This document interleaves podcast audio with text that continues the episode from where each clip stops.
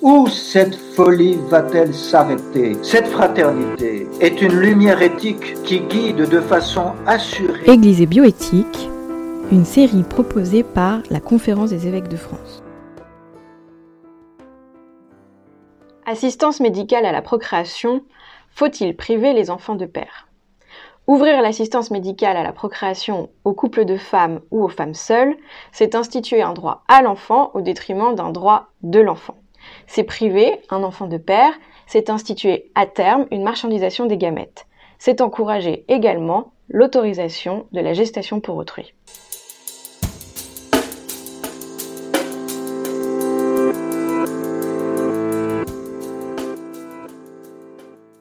Jusqu'à présent en France, l'assistance médicale à la procréation poursuivait un objectif thérapeutique, celui d'éviter la transmission d'une maladie grave ou compenser une infertilité pathologique pour des couples hommes-femmes. Pour certains, le principal argument est la notion d'égalité. Il s'agit de donner la possibilité à tous, couples hétérosexuels comme homosexuels, de satisfaire un désir d'enfant et de devenir parents. La filiation biologique, le lien charnel, ne serait plus l'élément fondateur. Seul l'engagement, la parentalité d'intention seraient importants. Mais cette vision sociologique et égalitariste efface les trois enjeux éthiques majeurs. D'abord, la privation de père serait institutionnalisée, condamnant les enfants à une double peine, les priver d'une partie de leur origine biologique et les priver de toute relation paternelle constitutive de leur identité. Pourtant, la Convention internationale des droits de l'enfant pose dans son article 7 le droit pour chaque enfant de connaître ses parents et d'être élevé par eux. Deuxième enjeu éthique majeur, la marchandisation des gamètes, c'est-à-dire des spermatozoïdes et des ovules. Actuellement, les gamètes sont déjà en nombre insuffisant pour satisfaire l'assistance médicale à la procréation à visée thérapeutique. Le risque, amené par l'ouverture de l'assistance médicale à la procréation aux femmes seules et aux couples de femmes, c'est qu'émerge un véritable marché commercial des gamètes et l'abandon du principe de gratuité.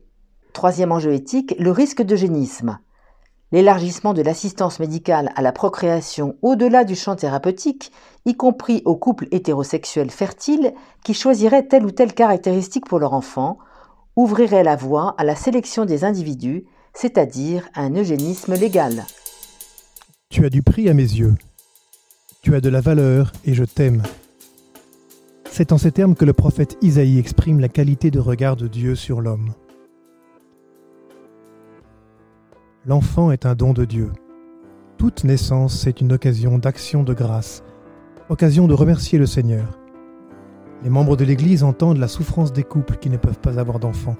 C'est pourquoi ils souhaitent les accompagner afin qu'ils puissent découvrir leur propre fécondité, qui ne saurait se réduire à la génération. Notre époque voit un nombre grandissant de familles blessées que les catholiques ont à cœur d'accompagner sans jugement, avec patience et miséricorde. Dans ces nouvelles relations qui s'instaurent, les personnes souffrantes sont amenées à découvrir, à la lumière de la parole de Dieu, le prix qu'elles ont aux yeux du Seigneur et la charité dont elles sont capables, malgré le poids des blessures.